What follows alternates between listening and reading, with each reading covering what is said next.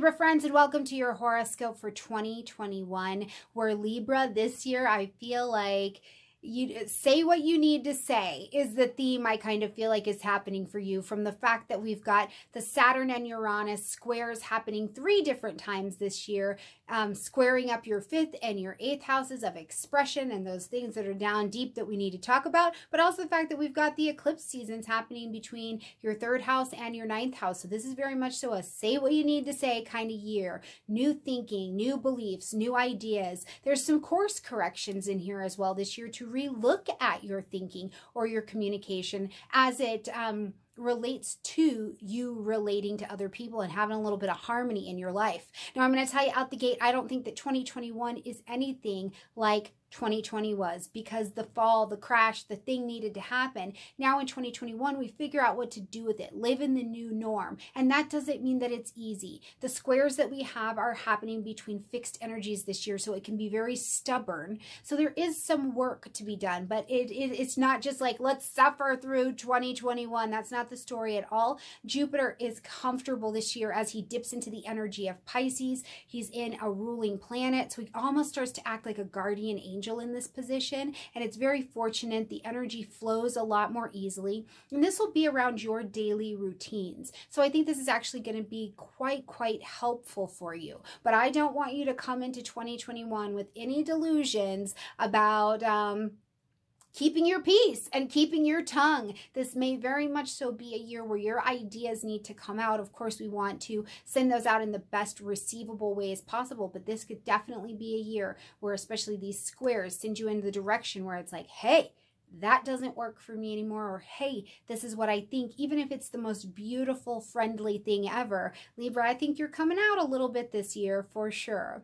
Now let's get in here and talk about these dates. Now at the beginning of the year, we see Mars coming out of the energy of Aries, so just across the street, been rocking and rolling that seventh house for a very long time. And as Mars was in that retrograde in 2020, it was very close to the Earth. So the intensity around relationships, I think, was something that you definitely had the ability to experience. And whatever was created, whatever strategy, whatever adjustment that came from Mars being in that position in the seventh house. Now, as Mars moves into the energy of Taurus, first of all, we get a deep breath because a planet has changed signs. So that gives us a little bit of a deep breath, which is like, woosah, you know what I mean? So as he moves into this eighth house, the things that you learned about the adjustments, adjustments to strategy, your desires in relationships even, you get to apply those with depth now. Build security, physically build some kind of security with them with Mars here in Taurus. Now, if some of the things that you have been looking at are being more independent with your money things like paying down debt or you know taking action to collaborate or to heal or to teach or something like that. I think that this mars in taurus definitely helps you to be able to do that but trust me just the fact that it is not in your seventh house anymore you may be popping the everything to celebrate that in and of itself. Now it also remember mars in taurus what you learned what you brought forward you need the time and the slow pace of Mars in Taurus to learn to move your feet this way. That's why we actually celebrate the fact that Mars is moving into Taurus, even though traditionally it's known to be in fall. So here, celebrate that this pace is not very fast, but it's going to dig deep, hunker down and make something really solid and steady for you in this particular area of the eighth house. Joint resources, healing, transformation, sex, the reproductive system, astrology, collaborations, anything you're connected to in a joint way, you're going to be able to see a little bit of motion happening in that particular um, area. Now, Mercury is going to retrograde three different times this year, and instead of doing it in the water energies like it's done in the last two years, we're going to have three different retrogrades this year, all in air energy. So in your fellows. So we're going to start the first retrograde um, in January, January 30th. The next one will be May 29th, and the last one will be September 26th in Aquarius, Gemini, and Libra. So as you are experiencing these this year, I think that these are retrogrades that actually feel even a little bit more comfortable to you because they ask you to go back over your thinking, evaluate your thinking, reconnect, re-edit, reunion, re-invite, re-engage, reassess your ideas in these particular areas, your fifth house, your ninth house, and the ideas about you. So I'll talk to you a lot more about those in the months that those are happening, okay? Now we've got the Saturn Uranus square, and this is the big cheese that's happening for the year. You're going to hear tons of astrologers talking about it because it's a big deal. It's a big deal globally, but it's also a very big deal personally when we bring that down to size because both of these planets really want to push us and change us and reshape us so that we are fit for our duties out in the world and with the other people on this planet. So as Saturn and Uranus are squaring, they are squaring in Aquarius and Taurus. Now these are both fixed energies. So this is going to be a stubborn square both sides are like, ah, oh, you can pry it out of my cold dead hands. You know, fixed energy is ground in there. So it's going to be this clash of the titans that happens. And think about this in your chart and in your world and in your experience. Where do you feel like as these as these energies clash together that you're feeling it like something is tugging at something that is fundamentally kind of stubborn for you between your fifth house and your eighth house. So this is the house of self-expression joy, play, my art, my me taking a risk, who I am, my play, my own special thing that I'm doing on this planet, and that is squaring your eighth house of intimacy, fear, my depth, and sometimes the the thing we fear the most is how magical we actually are. You know, so these two are going to be coming into clash with one another, and this may be one of the indicators we have straight at the beginning of the year. The Libra needs to say what they need to say. What do you need to say? What needs to be said out there? And it doesn't have to be negative. I can't stress that enough. Do you have something to tell us? Do you have a perspective to share with us? Is there something that, um, you know, was there a trauma or a drama or a fear or something from your depths that now you're ready to bring that out? Now, I also think of the fifth house being of children. Um, and childlike energies as well. So this could be, I, I wouldn't be surprised at all if you're not learning things about potentially learning things about children in your life, right? Having some kind of revelation as these energies come up. But either way, it's just looking to shake the rut out. Now, what I can tell you about Saturn and Uranus that I highly suggest is do not push and do not resist against what's going on. Go to the fear, go to the uncomfortable, go to the excitement, go there and stay open and um, flexible to the best of your ability. Try not to be so fixed because it's already going to be a heavy fixed energy. So try not to be so fixed adapt and change, be welcome to innovative ideas to say what you need to say, Libra. Now, when we see those happening will be February, June 14th, and, and December 24th, okay?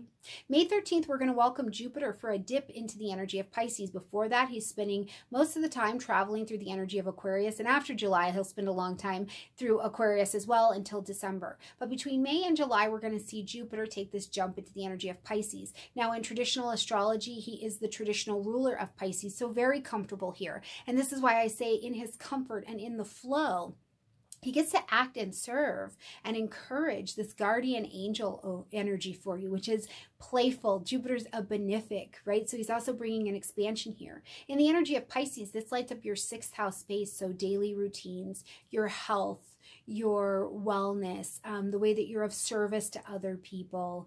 Um, you know, is your daily routine um, joyful? Do you feel like your daily routine is beneficial to you? Or even, I would think too, that in in its own way i feel like jupiter being here in pisces having had this energy in aquarius i'm just watching this move you guys and it's it's almost like you bring your your joy into a space of daily maturity or practice. You bring that joy that you've been breaking out and doing and trying to move with your own thing into a daily practice, or you're bringing it into service of other people. So I'm wondering if Jupiter's even giving you an expansive project that becomes available to you, where you're really able to be that benefit to other people. Maybe you're someone's secret angel this year that would be an incredible experience. But I will tell you, in the sixth house here and incomfortable in Pisces, where there are no bounds for either Jupiter or Pisces, right? Make sure you don't take on too much. Allocate your resources. Do you have the time? Do you have the energy? Do you have the finances to involve whatever you're taking on in your daily routine? Um, so you don't take on too, too much that you can't actually do something brilliant with it, or you end up overwhelmed and avoiding and procrastinating on the things that you did take on, okay?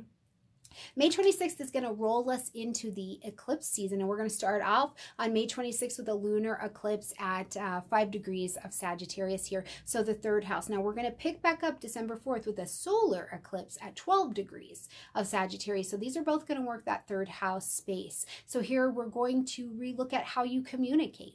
Are you writing? Are you teaching? Are you studying something? Things with siblings could certainly be on the adjustment for the next six months. Now, one of them is going to bring a sense of endings. The other in December is going to bring a sense of new beginnings. And now sometimes those lines blur. You know, it seems like one is ending and one is starting and which one is which. But either way, it will be a course correction. And it will also be an area that I think because Jupiter is the ruling planet of Sagittarius. So what Jupiter is doing in, in the skies is also going to have an influence on this eclipse as well. So this could also be the area where you are expanding. So truly we could see you studying something. We could see you teaching something and that is your area of expansion or communicating third house, getting new ideas and they're ready to start coming out in some way, shape, or form. And so six months at a time, you'll get the opportunity to make those adjustments. June 10th, we've got a um, solar eclipse happening at 19 degrees of Gemini. Now this is in your ninth house, right up tip top, publishing, marketing, broadcasting, expansive thinking, faith, bigger thoughts, bigger ideas. Law lives here as well. But I think about the fact that um, at this particular time, we're also going to have that we have the eclipse. We're also going to have Mercury retrograde in Gemini as well. So are you going, are you going back to something that you you're like traveling back to it. And as you travel back to it this course correction that's kind of happening with that mercury retrograde and then with the eclipse puts you in the position to truly say ah i can pull this out of hiding and expand it out right? So it'll definitely be i think a year to pay attention in the eclipse season for what you're thinking the rearrangement of your thoughts the rearrangement of how you're sharing your thoughts and you're communicating. For many people too this will be a new brand of faith. This will be a new um, set of thoughts and ideas and communication about your ethics and your values. And that doesn't seem like a big deal, but personally, if you don't know or you haven't updated your mission statement for why you get out of bed in the morning, this might be a wonderful time to do that. And as the world is reshaping itself here, Libra, this will be a really brilliant time for you as well to say, well, what do I believe about that? Now, when we get to November 19th, we're going to have a lunar eclipse at 27 degrees of Taurus. This is going to light up that um, eighth house energy, okay?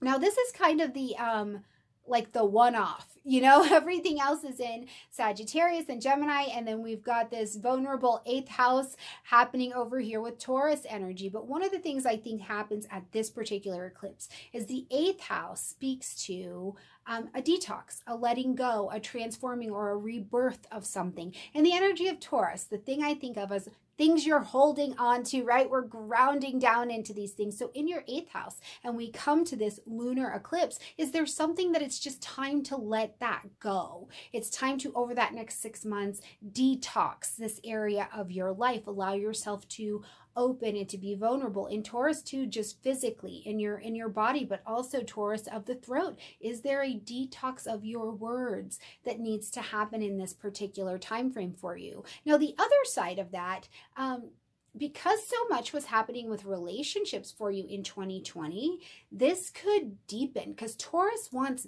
depth and wants long term and wants stability, right? So in your eighth house, are you creating new depth with your relationships? Is there, um, you know, are there new people? Is your body changing? Are you having a baby? Is your body changing in a in another way? Or maybe you find out your body can or cannot do something this year and you're needing to rebalance and find value, Venus, Taurus energy in that area as well. So whatever's happening in this eighth house energy, by the time we get to this lunar eclipse, Taurus is trying to make it solid, but the lunar portion is also trying to tidy up on the inside for you. So it's actually very vulnerable, but very helpful. When we get to December 4th, that's going to be that Sagittarian eclipse at 12 degrees. So again, they're in the third house of communication. You're going to adjust and make adjustments to whatever you learned up there in May. And these things, I think, have a lot to do with your success for the year, what you think and what you're saying. On December 19th, we're going to see Venus taking a retrograde in the energy of Capricorn into 2022, so six weeks. Now, Venus retrograde in the energy of Capricorn is the value of how I'm achieving something. the value of maturing in some way, right? The value of how I'm managing my resources or things like that. So this is going to be in your fourth house space, Libra. So I think you are going back over home, family, real estate, property, and saying, what's my value here? What's my role? What am i doing? Do i do i value this house? Do i value my physical house? Or does this is this a place that i feel like i can't achieve? You know do you need to like maybe reshape or rebalance things in your house? Do you feel like there's too many things that you can't actually manage it manage and navigate your space to be able to be successful? Do you not have the right equipment you need to be successful and achieve in this area of your life. But certainly under the energy of Venus, it's finances, it's romances, and it's the things that are looking for harmony. Venus is a benefic. So as she's going backwards with tour guide Capricorn to take her, she is looking to create a benefit that you can achieve with as you come, as Venus comes forward here in 2022. So look for some rearrangements to the home zone area for you for sure. And that includes your internal security and psychological foundation. You've been speaking, you've been learning this year, sharing new ideas, bringing new concepts in, having a new faith That'll certainly change how secure you feel in here, okay? As we close out the year on December 29th, we see Jupiter moving back into Pisces for the energy to stay there, to do his tour through the Piscean lands, okay? So you'll have Jupiter acting as this very comfortable tour guide and guardian angel for you in that sixth house area. Again, I remind you, heading into 2022, regardless of what you see, whatever you go through this year, be mindful of your resources and your time because you may take on too much but this could also help you dig and, and so deep, like have a dive into the creativity of possibility of imagining your future, of imagining things into your projects and your work that you just couldn't see before. So I think that this will be a beautiful placement to end this year on. All right, Libras, I think it's going to be an intriguing year. I really do. We've got some new norms to breathe in all over the world. We've got them. So it'll be interesting to see what you do with them, and it'll be interesting to say what Libra has to say this year. All right, you guys like this video, comment, share, subscribe. I'll see you here on YouTube, on Patreon, on the podcast, in the weeklies, in the monthlies. I'll just see you where I can see you, and I look most forward to it.